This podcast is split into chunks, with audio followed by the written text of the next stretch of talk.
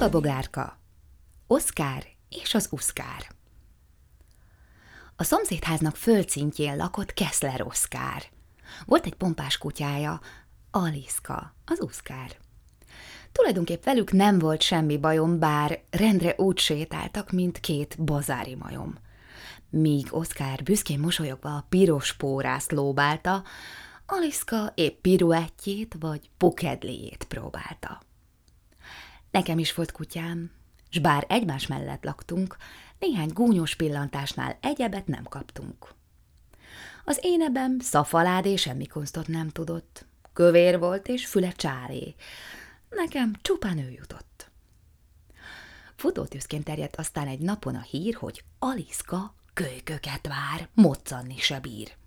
A környéken rögtön találgatni kezdtek, azon szerencsések vajon majd kik lesznek, kik a csodaalomból kiskutyát szereznek. Átrobbant egy reggel Oszkár, s kezdődött a parádé. Kiderült, az összes kölyök kiköpött szafaládé.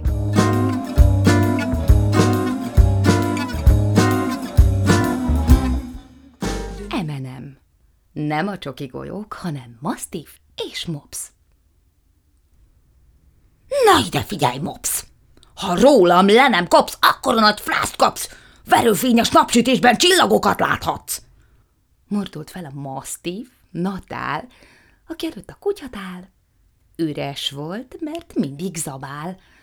Nem csoda, hogy oly nagy batár.